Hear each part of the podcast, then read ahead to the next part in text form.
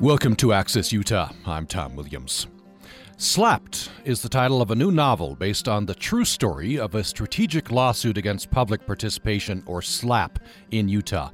Two headstrong conservative Mormon housewives bent on preserving open space near Utah's Jordan River for their children and coming generations speak out publicly against a multi million dollar commercial project they believe would encroach on the river and destroy wildlife habitat. They're promptly sued by the developers for $1.7 million.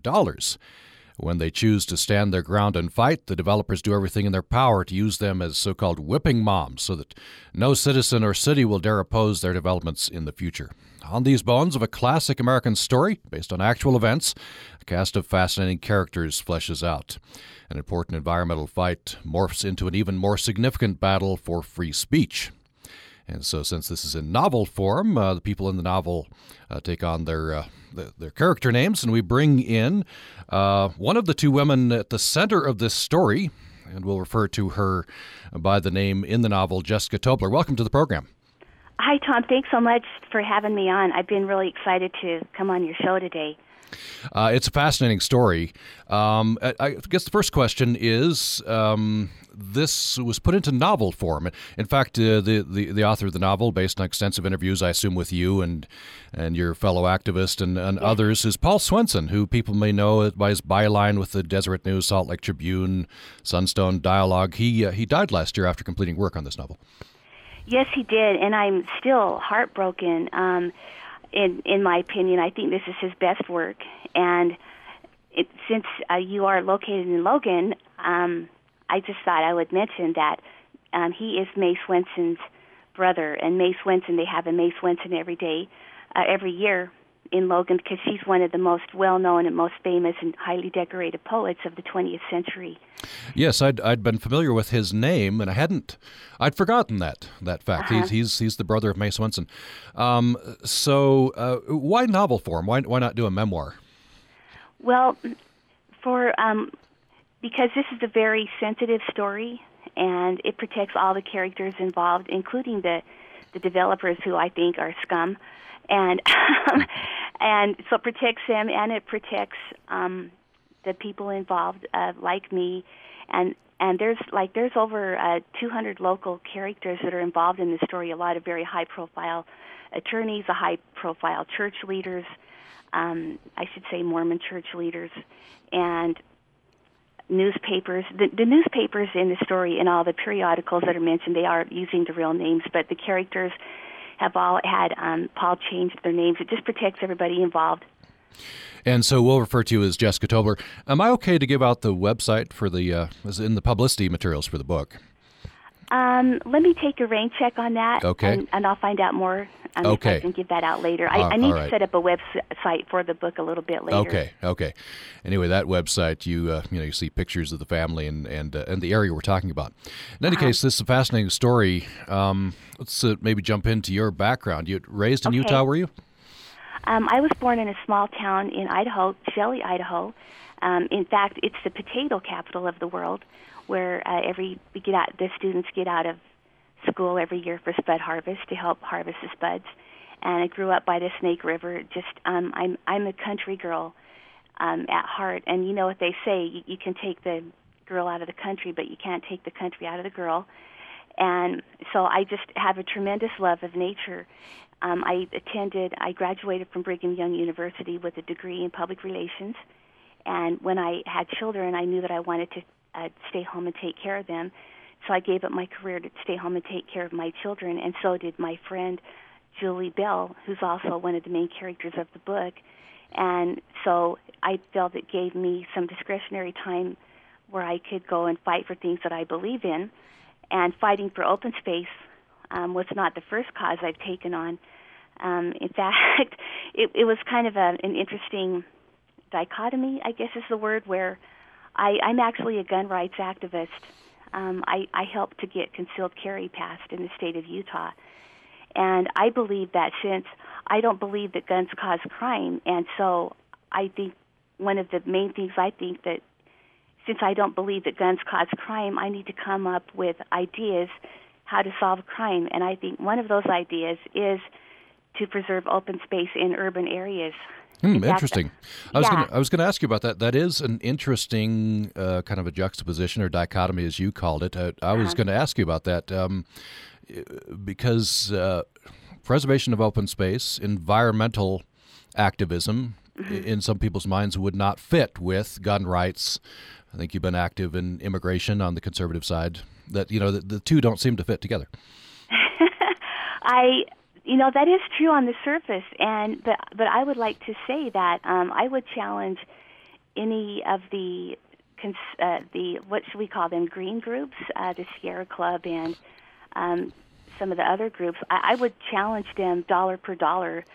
Um, who has raised more money to preserve open space, um, gun rights, uh, gun owners, I should say, um, have every year with the, just the hunting licenses alone and the fishing licenses, you know, millions of dollars, and that is present um, for uh, preservation of wildlife and and environment. And Yeah. um, there's a, a group specifically designed that's a nonprofit. It's Friends of the National Rifle Association.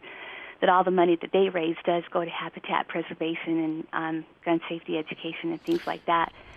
So, but yeah, I in fact I did a research paper when I was at Ricks College at Rexburg, Idaho, which is now BYU, Idaho, and the the class assignment was how would you save the world? And so my idea, and I think it's a good idea, and you can tell me what you think, Tom. Um, and I said let's let's get a group of kids from New York City, and and bring them to to Logan, take them to to these beautiful areas and let them work the land and and understand and gain an appreciation of nature. And because the you can't once it's gone you can't replace these um, very viable areas such as the river bottom such as the incredible drive to Logan you know which which I would man Logan is my little paradise that I like to go to whenever I'm feeling blue Yeah, it's it's it's so a, beautiful it's a beautiful, beautiful area. Oh, let's let's uh, proceed with the this, with the story. Uh, it's just fascinating, and I, I remember I remember the the accounts of this. This became a, a very famous uh, really wow SLAPP suit. Um, Uh-huh. um, so you're you're now living in in South at least the time living in South Right. Jordan. You have you're married with kids. You're integrated into your Mormon ward, right, and, and community. right Um, and so, how did this all all start? You, uh, the, the, I guess, the developers announced a development. Is that that what happened on uh, land that you wanted to preserve? Yes, um, yes. What happened is they, it's they, you know, the typical. They send out an announcement, and I did not receive an announcement because you have to be within three to five hundred feet of the development. So my friend Julie Bell received the announcement that they were going to um, have to discuss rezoning the property, which was always slated. I'll look for you know ever since time began, because the pioneers that lived here before they never touched those beautiful riparian river bottoms because they understood the value that these open space areas add. And so um, Julie Bell passed out flyers, and so I went to the first meeting, and the developers were there, and, and you really couldn't ask for better villains. Um, I mean, they, uh, Jeffrey Henderson, the the lead developer, he wears a black hat. Uh, he wore a black hat to every meeting except finally, I think he finally des- decided he needed to start wearing a white hat because he was getting a bad reputation. And then, uh, of course, the third developer, uh, third court, third district court judge, who was also developing the land that everybody was terrified of, and they made a very uh, formidable team, of course, and also their lawyers that followed them everywhere they went. And so we had a meeting at Julie Bell's house, and they basically said it was a done deal, and there was nothing that anybody could do to stop them. And so Julie and I decided. I said, "Hey, you know, I've been involved in a lot of causes. I know how to get active. Let's get people active, and um, let's start giving out the phone numbers for the planning commission at that time. That, um, and I, I think they were taken by surprise when all of a sudden they start getting phone calls at their home saying, "Hey, don't you know, don't rezone that ground down there." And I I think that what happens is you have these small towns that aren't used to hucksters, you know, coming in and and uh, trying to destroy their land. You know, they're just not used to it. They're used to like, hey, everybody loves this beautiful open space here. Who who would want to destroy it? And so it kind of took everybody off guard. And so we had like so many people started coming out to these public hearings um, that they had to move the hearings to the middle school because it, the city council chambers in uh, South Jordan could not accommodate them. And so I, you know, you think that gun rights are a big cause, and yeah, they are. I mean, if you think about some of the hottest topics in, you know, right now, war, you know, abortion, gun rights, you know, clean air, those kinds of things. And so I, I was pretty accustomed to receiving hundreds, you know, and and before email, you know, a lot of snail mail letters and phone calls, and my phone rang off the hook for gun rights. But when um, we, when the media started publicizing this story, I started getting phone calls and letters from from people all over the state, and they were just, you know, begging me, please do whatever you can to preserve that area because that's where I went when I was a teenager. To to literally, one guy said it helped. It stopped him from becoming delinquent. That's how powerful nature is. And so, what's really dangerous um, when you're a crusader like me is when you get mail like that, and when somebody says, "Oh, please help me," you know, like the little old ladies that that call me and say, "I'm going to lose my house if they raise taxes. Please help me." You know, that just that I thrive on that, and it makes me, it gives me reason to want to go um, and and fight. And so, um, because when you take on a cause, you have to figure out like, okay, is this a, is this something like my my neighbor's dog is barking, so I'm going to go start a statewide movement. You know, stop my neighbor's dog barking. Um, that you know that would not warrant any kind of attention. But when you start receiving, you know, hundreds of people are calling you and showing up to meetings, then you know, and you've got the community support, then you need to do something about it. And what what was um, so the general opinion of most of the, the neighborhood was against the development? Was it? Yes, absolutely. And not only my neighborhood, Tom, but people came from all across South Jordan, people that didn't even live um, in the neighborhood. And were there people? I imagine there were some people who were for it. A couple, uh-huh. the landowners. Yeah. Okay. I they, mean, they stood really, to make like, some money. Yeah. And and there's you know even a landowner to this day has not sold uh, his property on the river bottoms hmm. because he it's been in the family for generations, and he and and he understood the value of that. What was uh, so? You organized the the community, and they were the developers were getting probably more attention to this than they wanted. Right. Um, at what point did they did they slap you and, uh, Julie with the with the lawsuit?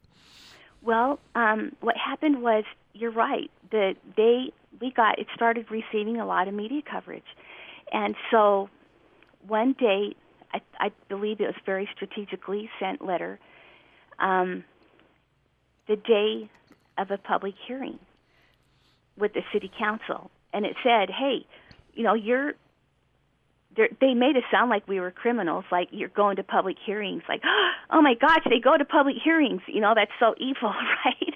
Um, but but they said you're, you know, you're causing all this trouble, you're stirring up all this resentment against us, and you know, you're what you're saying is not true. And they said if you didn't stop what you were doing, that that they would sue us, and the damages could be in the millions of dollars. And I completely scared. You know, I I'm a pretty law-abiding citizen. You know, probably a, a worst thing on my record is you know expired registration on my car, briefly. You know, because um, I think everybody might have had that experience. You know, and so all of a sudden I'm I'm being called a criminal and threatened with litigation, and so at that point I wanted to totally give up, and so uh, it just so happened that a reporter from Channel Four called me, and he said he said, "Hey, I'm on my way uh, to the meeting. Could I do an interview beforehand?" And I said, "You know, I don't know. I just got a letter threatening me with a lawsuit." And he said, "What? They can't do that. You know, if you let if they sue you, you let us know because it's important for us as journalists, and you understand this, Tom. Is it's important for the media to be able to have people that um, can speak their mind or you don't have a job. you know, mm-hmm. um, be, because democ- democracy, a democratic republic, you know, United States, any any thriving society depends on the ability of people to speak freely without fear of being shot in mm. some countries to this day, you know, still or or sued or or anything or being intimidated is absolutely unacceptable. Mm. And so I thought, okay, so that gave me courage. So I went to the meeting. Julie and I went to the meeting that night, and and we still spoke, and hundreds of people still showed up. And we went, and I, I went up to the developers and I said, "Hey, that letter you sent me is a piece of crap. You know what? What do you what are you doing?" And so they said, "Well, why don't we, ladies, why don't we go talk about this?" And so we went. There's one of my favorite chapters in the book um, called "Dinner on the Dark Side." Is where Julie Bell and I went and we spoke with the developers, and they basically told us that the project was going to go through, and so they ought to quit. What we ought to quit fighting it, or we are going to get hurt, basically. And we said, no, we'll have, I guess we'll have to fight you every step of the way. Hmm. So the and of course around that time, this this was unfortunately not not unusual, right? There were other places where uh, people were getting slapped, so-called strategic lawsuits against public participation. Um, what was the rationale in the lawsuit? They were saying that you were encroaching upon their business? Is that right? Harming their um, business? Um, yes, and and eventually, yeah, from from that first uh, threat, you know, they ended up suing us.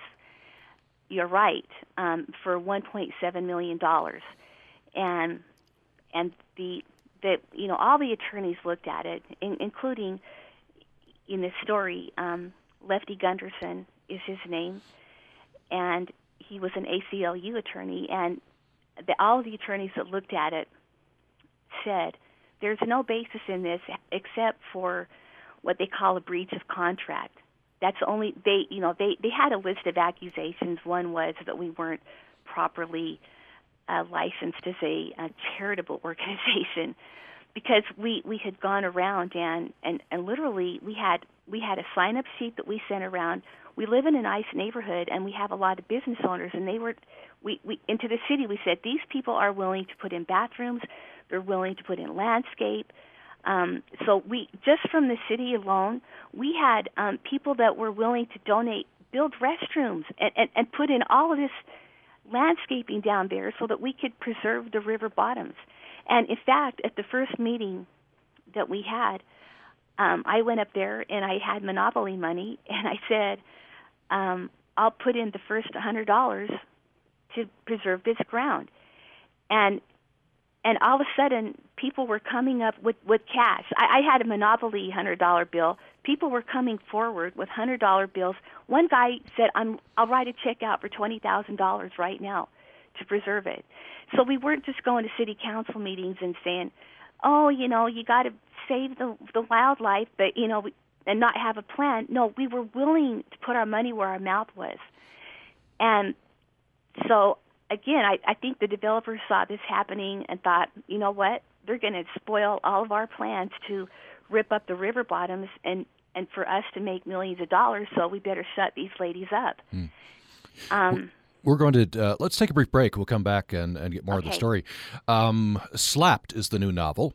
It's based on the acronym of a strategic lawsuit against public participation, and uh, this is a new novel written by Paul Swenson. Uh, it's based on the true story of a SLAPP in Utah. Two headstrong conservative Mormon housewives, men of preserving open space near Utah's Jordan River, uh, speak out against a multi million dollar commercial project. And they're promptly sued by the developers for $1.7 million. And this has not only uh, environmental implications, free speech implications, but there's there's real life drama in the neighborhood, in the ward, and we'll get into talking about some of that. And there's a real toll taken in these women's lives.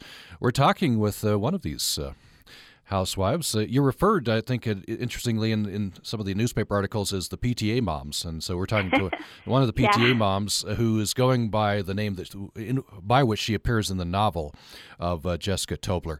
More with Jessica Tobler following a break. By the way, you're welcome to uh, join in on the conversation, and we'd love to hear your story, your take on this. You can join us several ways. The phone number is 1 800 826 1495. 1 800 826 1495. You can join us by email to upraccess at gmail.com, or you can join us on our Facebook page. We have several people who have liked our post. Margaret Harper, Ruth Williams, Vivian Baji, and Marianne Walker Hubble. So thanks for that. You can comment there. Uh, on our Utah Public Radio Facebook page, we have a picture of a uh, portion of the Jordan River there. More with Jessica Tobler on the novel Slapped following the break. Waste not. A small drip leak on a faucet leaks up to 15 gallons per day. That's 450 per month. So make sure to check your faucets regularly. Another tip turn off the water while brushing your teeth and save 25 gallons a month. Waste Not is made possible by the Logan City Public Works Water Conservation Department. Information at loganutah.org/publicworks. Programming on Utah Public Radio is made possible in part by our members and Crumb Brothers Artisan Bread at 300 South and 300 West in Logan, open Monday through Saturday until 3. Now accepting holiday orders for chocolate Yule logs, chocolate bread, and Stollen, the traditional German holiday fruit bread.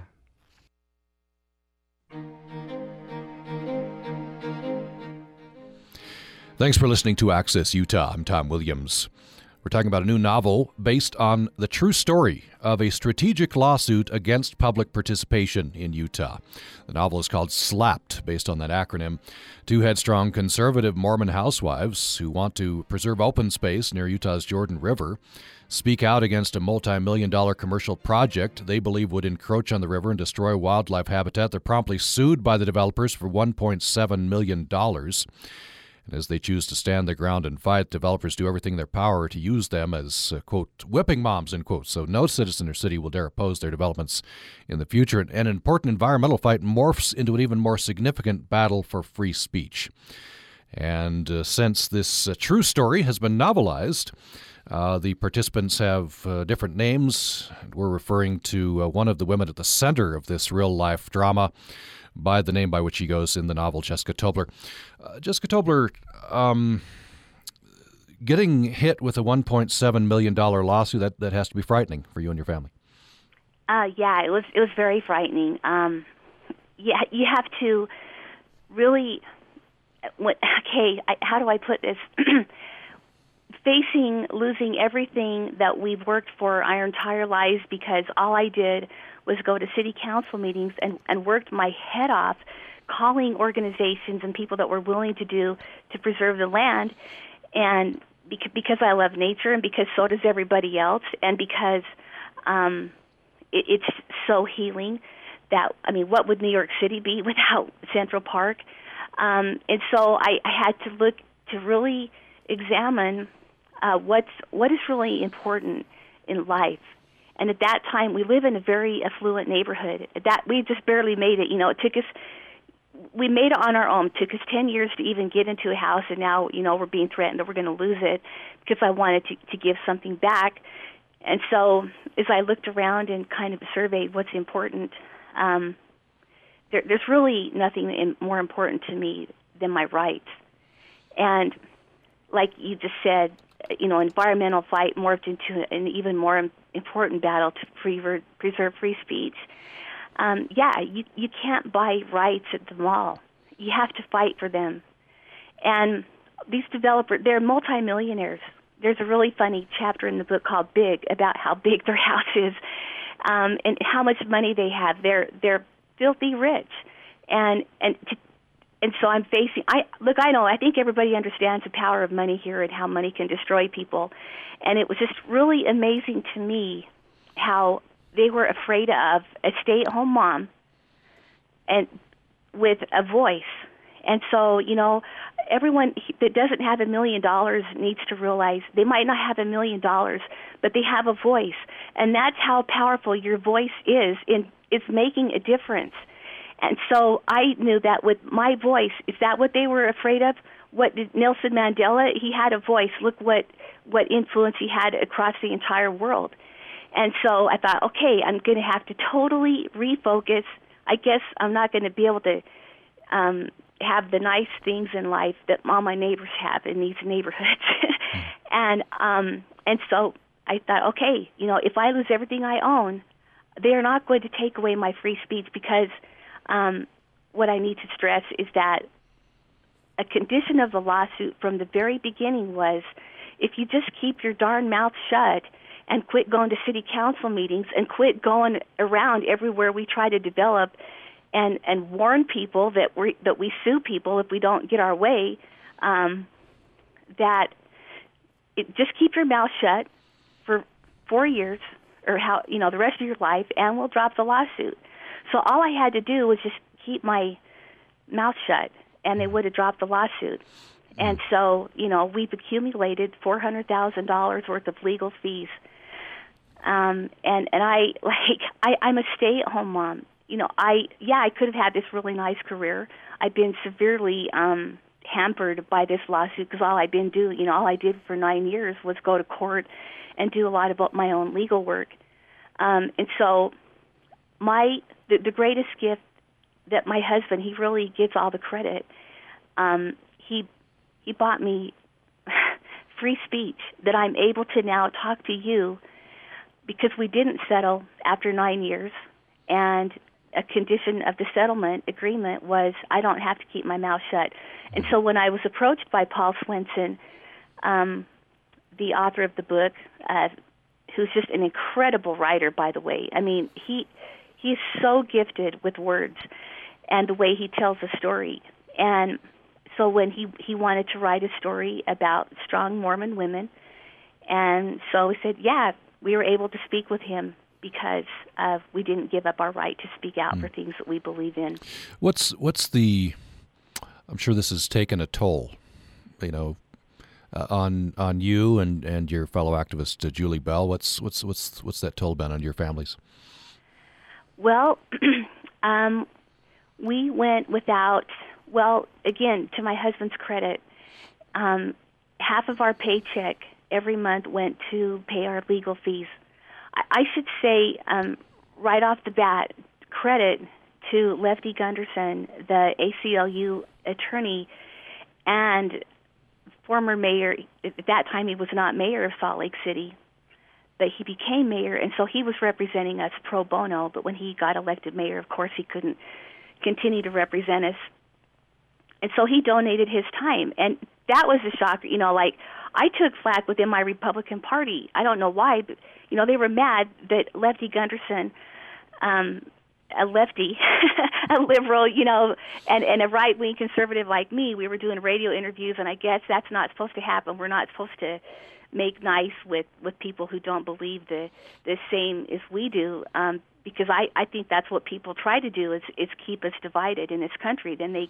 can they get to um, have the power over us. Mm anyway, sorry to go. It's kind of hard. It's, there's so much to it, but I had to. Yeah, I just wanted to get that in about. Right. So, but when we so when he became mayor, we didn't have the advantage of having representation um, for free, and so that was a decision that we had to make. And and Rocky, I mean Lefty Gunderson said, um, you know, you're going if you don't uh, settle, you're going to be really, you know, emotionally, physically, financially, you're you're going to really um, have a lot of damage in those areas. And so I just said, you know what? Um, it would be better with with all my um, vim and vinegar and my passion for things that I believe in. It would really be better if somebody cut my tongue off than for me to voluntarily give up my right to free speech. And so, um, so we hired a, a law firm who discounted their rates, and I mean they're phenomenal too. They ended up winning the case it, it took a lot of years and four hundred thousand dollars worth of accumulated debt um, to win at the Supreme Court. And so the damage to our family. I remember my daughter wore the same pair of pants for a whole year at school. Um, we haven't been able to buy material things. Um, th- those are those are material things which people say, uh, you know, all material things don't matter. You know, yeah, that's easy to say, you know, but but they really do, but they really don't. um, but and then uh, just the emotional toll uh, it took on our family, um, and we were diagnosed with severe depression, which is highly unusual for someone like me um, to be diagnosed with that. One of the things uh, there was an environmentalist that came to our aid to help us, and he happened to he had bipolar uh, illness, and so when the developers found out that, they actually went around and, and called him crazy to everybody. Um, and and so and, I mean they would they would call me and say why are you know he's crazy. Why why are you listening to him? He wasn't crazy. He's extremely um he's a genius. He had bipolar which a lot of people have bipolar and they deal with it just fine. But when you're when you're when you're an evil developer whose end goal in life is to make as much money as you can no matter what and no matter how you hurt you're going to go around and and tell people that an environmentalist is crazy so that they went to the um the Jack Fitch is his name and they they convinced Jack Fitch's wife that he was crazy and that she should divorce him and then they also spread rumors that uh, that Julie Bell and I were having an affair with Jack Fitch. So Jack Fitch, his his bishop believed it, and he would not give him a temple recommend. To this day, people that live in this neighborhood it was even written about in um, The Voice. It's a, a periodical that goes out. It, it used, it's no longer in business, but it goes. So all my neighbors in this end of the valley read about that I had an affair with Jack Fitch. Completely and completely false. But I I have been told by friends that have come across these developers, and to this day they're still telling people that I broke up the marriage of a happily married man, which is completely false. I mean, if it were true, wouldn't I be divorced or, you know, I'd be in some kind of trouble with my husband or wouldn't somebody know? They even went to the editor of the Salt Lake Tribune and they accused me of sleeping with reporters to get the stories. And how do I know that? Because a reporter was called in to the publisher of the Salt Lake Tribune and said, hmm. "Hey, are you sleeping with Jessica Tobler?" you know, they did everything, you know, every little dirty trick that they could conceive of. And why did they do that? Because I had a voice. Mm. And again, I just like I'm so passionate about if you, if you say that one person can't make a difference, yes, you can. Why did the powers of all you know, he double toothpicks were released upon me to get me to shut up? And now, yeah, it's a terrible toll on my family. Yeah, yeah, it, uh, I would imagine. Um, there's a very poignant scene at the end of the book. Um, a a couple that uh, you and your husband haven't talked to for ten years, um, and I think you're you and your husband reach reach out to them. That's an example. I I think you know this is a this is a close knit community, isn't it? And yes, so you'd, you'd, be going to your, the same ward or the same, you know, supermarket with yeah, I with people the same, that the uh, same building where the where the my uh, high councilman slash city councilman lied under oath about me. Lied. So there's high there's high you know social drama, uh, and I wonder how how has that all settled out at this point.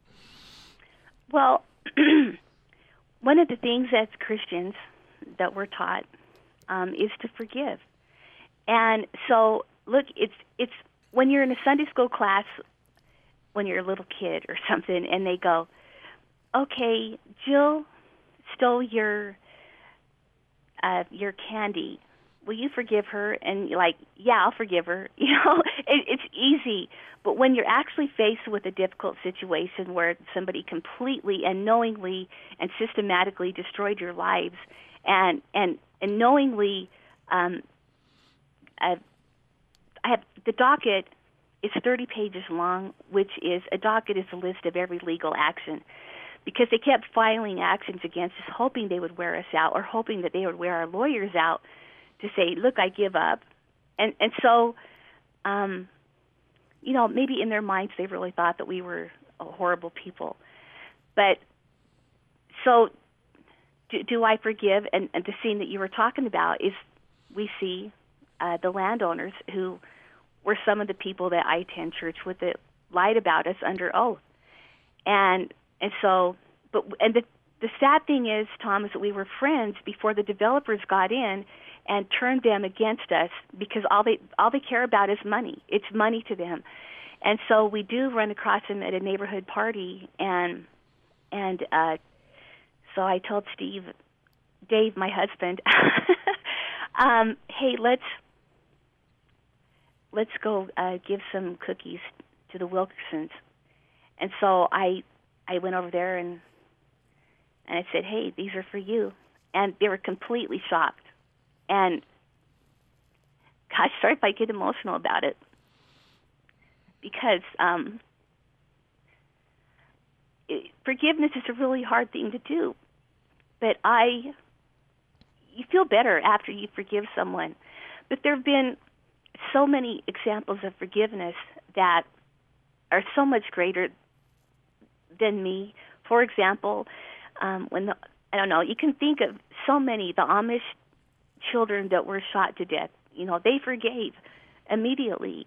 Um, I know of, I've heard of other stories where family members have been killed, and and the victims forgave, and so I just think, you know, I'm, I'm a gun rights activist uh, in real life. Also, I've been volunteering my time for 20 years to fight for the Second Amendment um, rights, and so I hear a lot of um, stories uh, of people who have been shot and the victims that have had that have forgiven.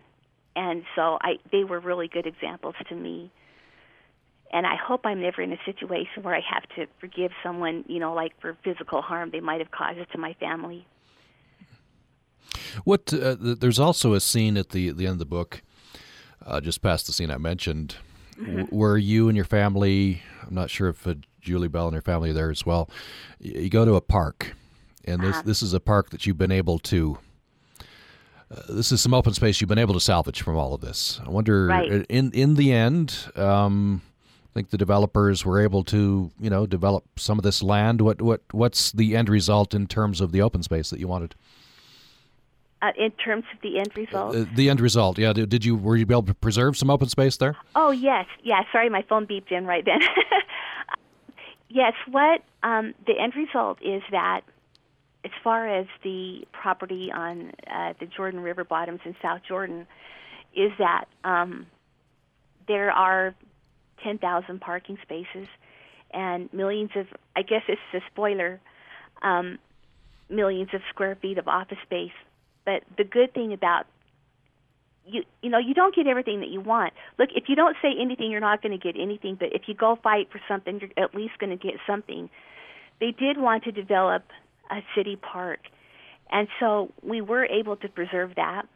So there's a park down on the river bottoms, and uh, millions of square feet of office building, and and so as far as um, free speech issues go, and the, the real bigger story is we were able to um, get a law passed that it's called the Citizen Participation in Government Act, and it took three years because I mean, you know the makeup of the legislature, Tom. I'm sure you know it's mostly lawyers and developers, and lawyers like to sue, and developers like to develop land, and so it, it we thought it would be a really impossibility to get a law passed to protect people who are sued for going to city council meetings.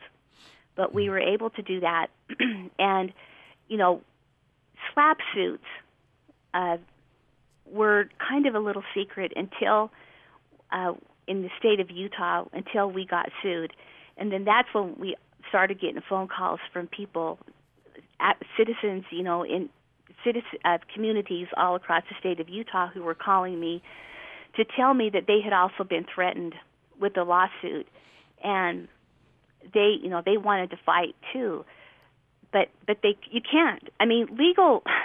Oh my goodness, you know, I had no idea how expensive it was to go to court, just to you know to go to trial. We're up to four hundred thousand dollars in legal fees, and that's you know discounted rates. Um, so it's like when I found out people wanted to save the open space, yeah, okay, I'm going to go fight for it. And then I hear that people are being sued in the state of Utah, and then you know a simple um, internet search, if you just type in SLAPP for strategic lawsuit against public participation, it's a huge national problem. and there are 22 states that do not have laws um, to protect people who are being sued. And I, you know, if I were to have a hopeful outlook of this book, it would be that um, those citizens in those states would be able to get laws passed um, to be able to speak freely and and to have, a, you know, assurance that you're not going to to be punished for simply speaking out at a public hearing. We're talking with uh, Jessica Tobler. That's the name she goes by in this novel.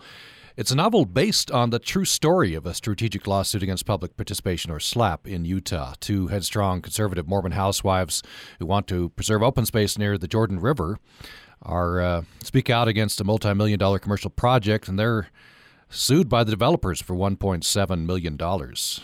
And uh, you've heard Jessica Tobler say that she she's ended up with $400,000 of legal bills because she persisted. She, along with her uh, fellow activist to Julie Bell, the name she goes by in the novel. Um, you are welcome to join the conversation if you would like at 1 800 826 1495. We have another about eight minutes left 1 800 826 1495. Or you can reach us on our Utah Public Radio Facebook page or by email to upraccess at gmail.com. upraccess at gmail.com. Uh, so, Jessica Tobler, uh, you said 22 states still do not have um, an anti SLAPP bill. Utah does. Uh, right. And I believe there's no Uh-huh. federal anti SLAPP law. These these are some ambitions that you would, I don't know if you're involved in, in that. You'd at least like to see that happen. Yes, you know, states? interestingly enough, there was a Democrat that did try to pass a federal SLAPP law um, a few years ago, and it, it didn't work.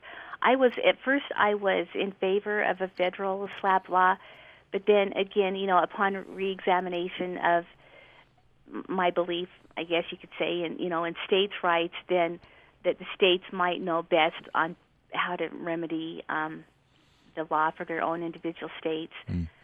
Does this, uh, do you hear of SLAPP suits still happening? Yes, I do, and and I have received. We uh, started a, a little website that hopefully I'll be able to reveal someday, or probably be easy to kind of do a Google search and find it for yourself, you know. But um, so people, we had a, a phone number and a contact information to contact us, and but you know, in the in the state of Utah, there were quite a few um, SLAPP suits, and um, I being an act a political activist, community organizer, president of the United States, you know, says he was a community organizer, and so I jokingly say now that I'm a community organizer because I believe, you know, I've done a lot of the same things that President Obama has done.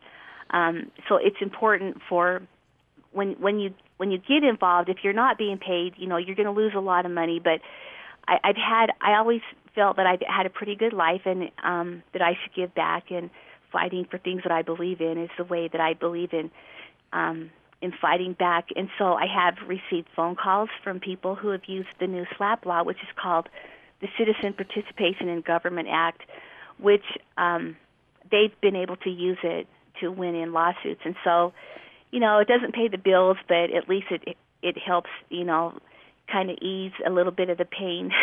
Makes me feel like, okay, I didn't entirely waste my life. Oh, and I wonder if you, you know, if, if you could take yourself back to the beginning of this and you knew the outcome, that you, you know, developer would develop a lot of that open space, you'd be able to preserve some of it, um, and uh, you know the free speech outcomes of this. Would you do it again? Wow, you know, that is a question that I have asked myself a million times. And at times, if you were to ask me in the middle of it, like, I mean, if would I say no? Like, I, I don't know. Um, I think that if, I don't know if any of us would would ever fight for anything if we didn't think the outcome was going to be ideal. um, but if you if if you're passionate about something, you have to go out and, and say something. Then go say something about it. And so as I look back um, at, at the times, a, a friend of mine, uh, he has a he's a former police officer in San Diego. He has a group called Second Amendment Police Department.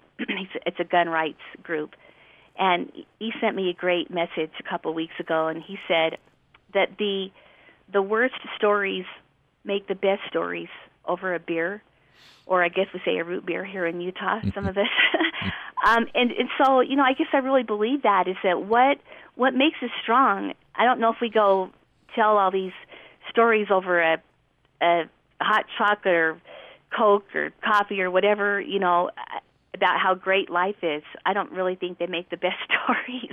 you know, it's fighting for something or or some some big trial or obstacle that you overcome in life.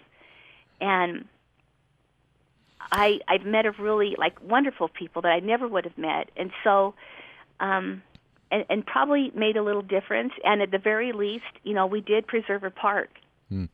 I wonder. We just have a couple of minutes left, so fairly fast on this. But I, mm-hmm. I'm curious what the attitude of your children is at this point. They, of course, they went through this, um, uh-huh. and, and, I'm sure they learned some lessons. Maybe they, you know, didn't have some things they would have had. The one daughter had to wear the same pair of pants for a year. You said, but what are mm-hmm. what are, what, are, what do they think about this at this point? Oh, my my girls have been so excellent. They never complained about it.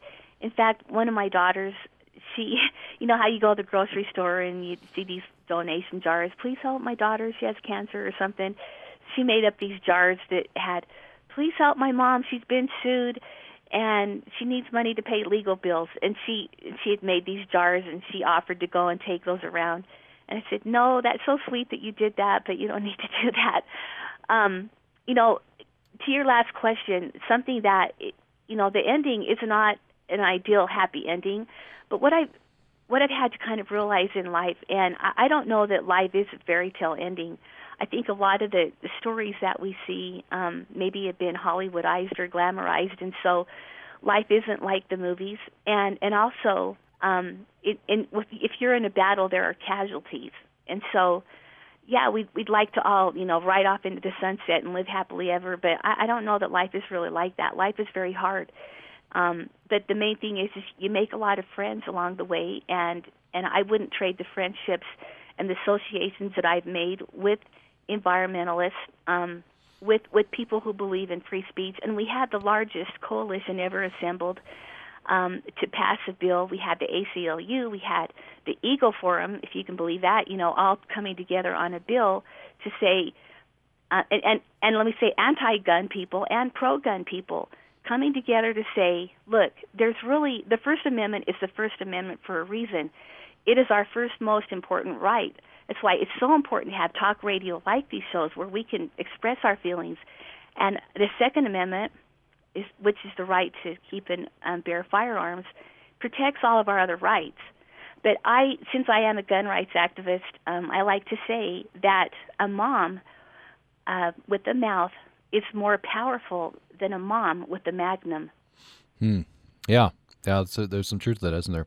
Mm-hmm. Uh, we've reached the, the end of our time. Um, the book is Slapped. It's a novel by Paul Swenson uh, based on the true story of a strategic lawsuit against public participation in Utah. We've been talking with uh, one of the people at the center of this uh, true story. It's going by the name by which she appears in the novel, Jessica Tobler. Uh, by the way, where just very briefly, where can we where can people get the book? What what's a good contact point? Okay, well, obviously, you know, Amazon.com. Um, the publisher is AuthorHouse, A U T H O R H O U S E dot com. It's on Barnes and Nobles. It's on all of the um, online bookstore retail outlets, and we hope to have it on bookshelves soon. Okay, great. Just type in S L A P P E D. And there's an exclamation point as well.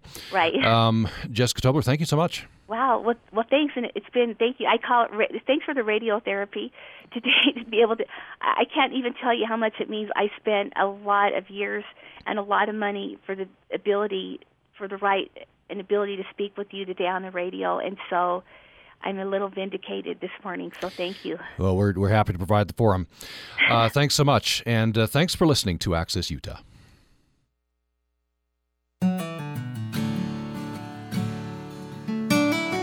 Utah writer Gina Wickwar.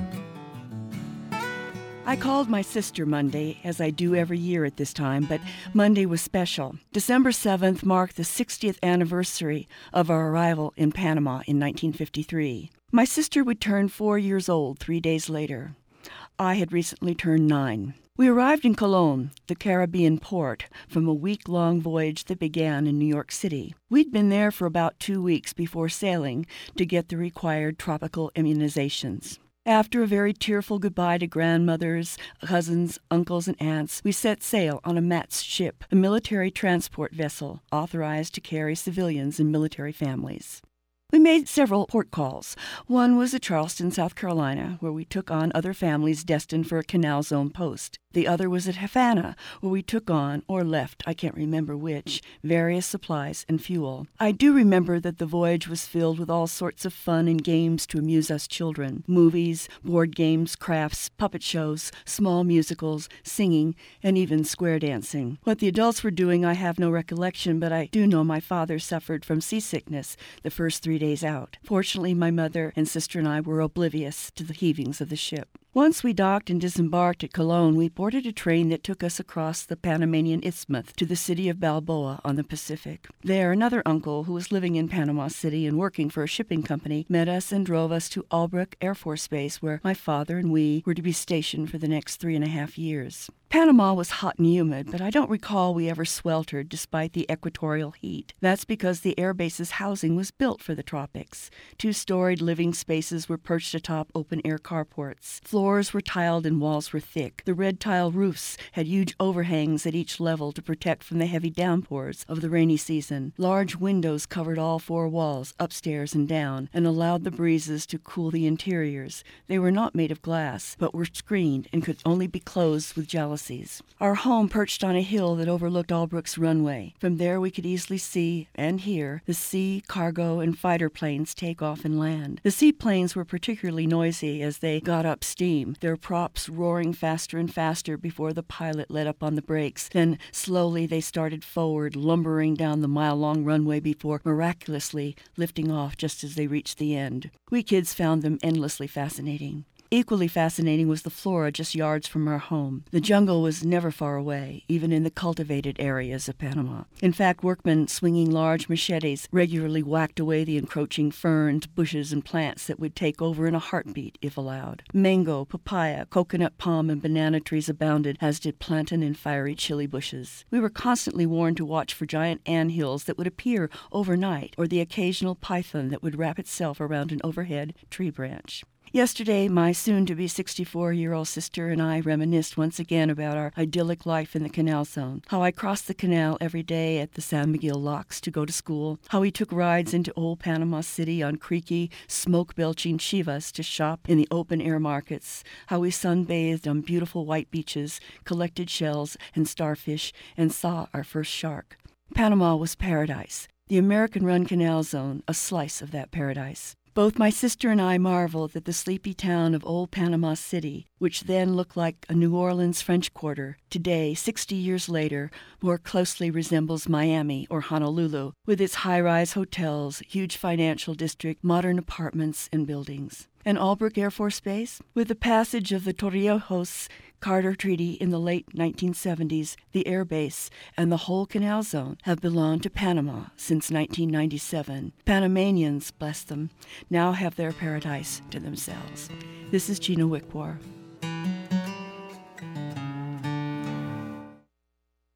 This is Utah Public Radio.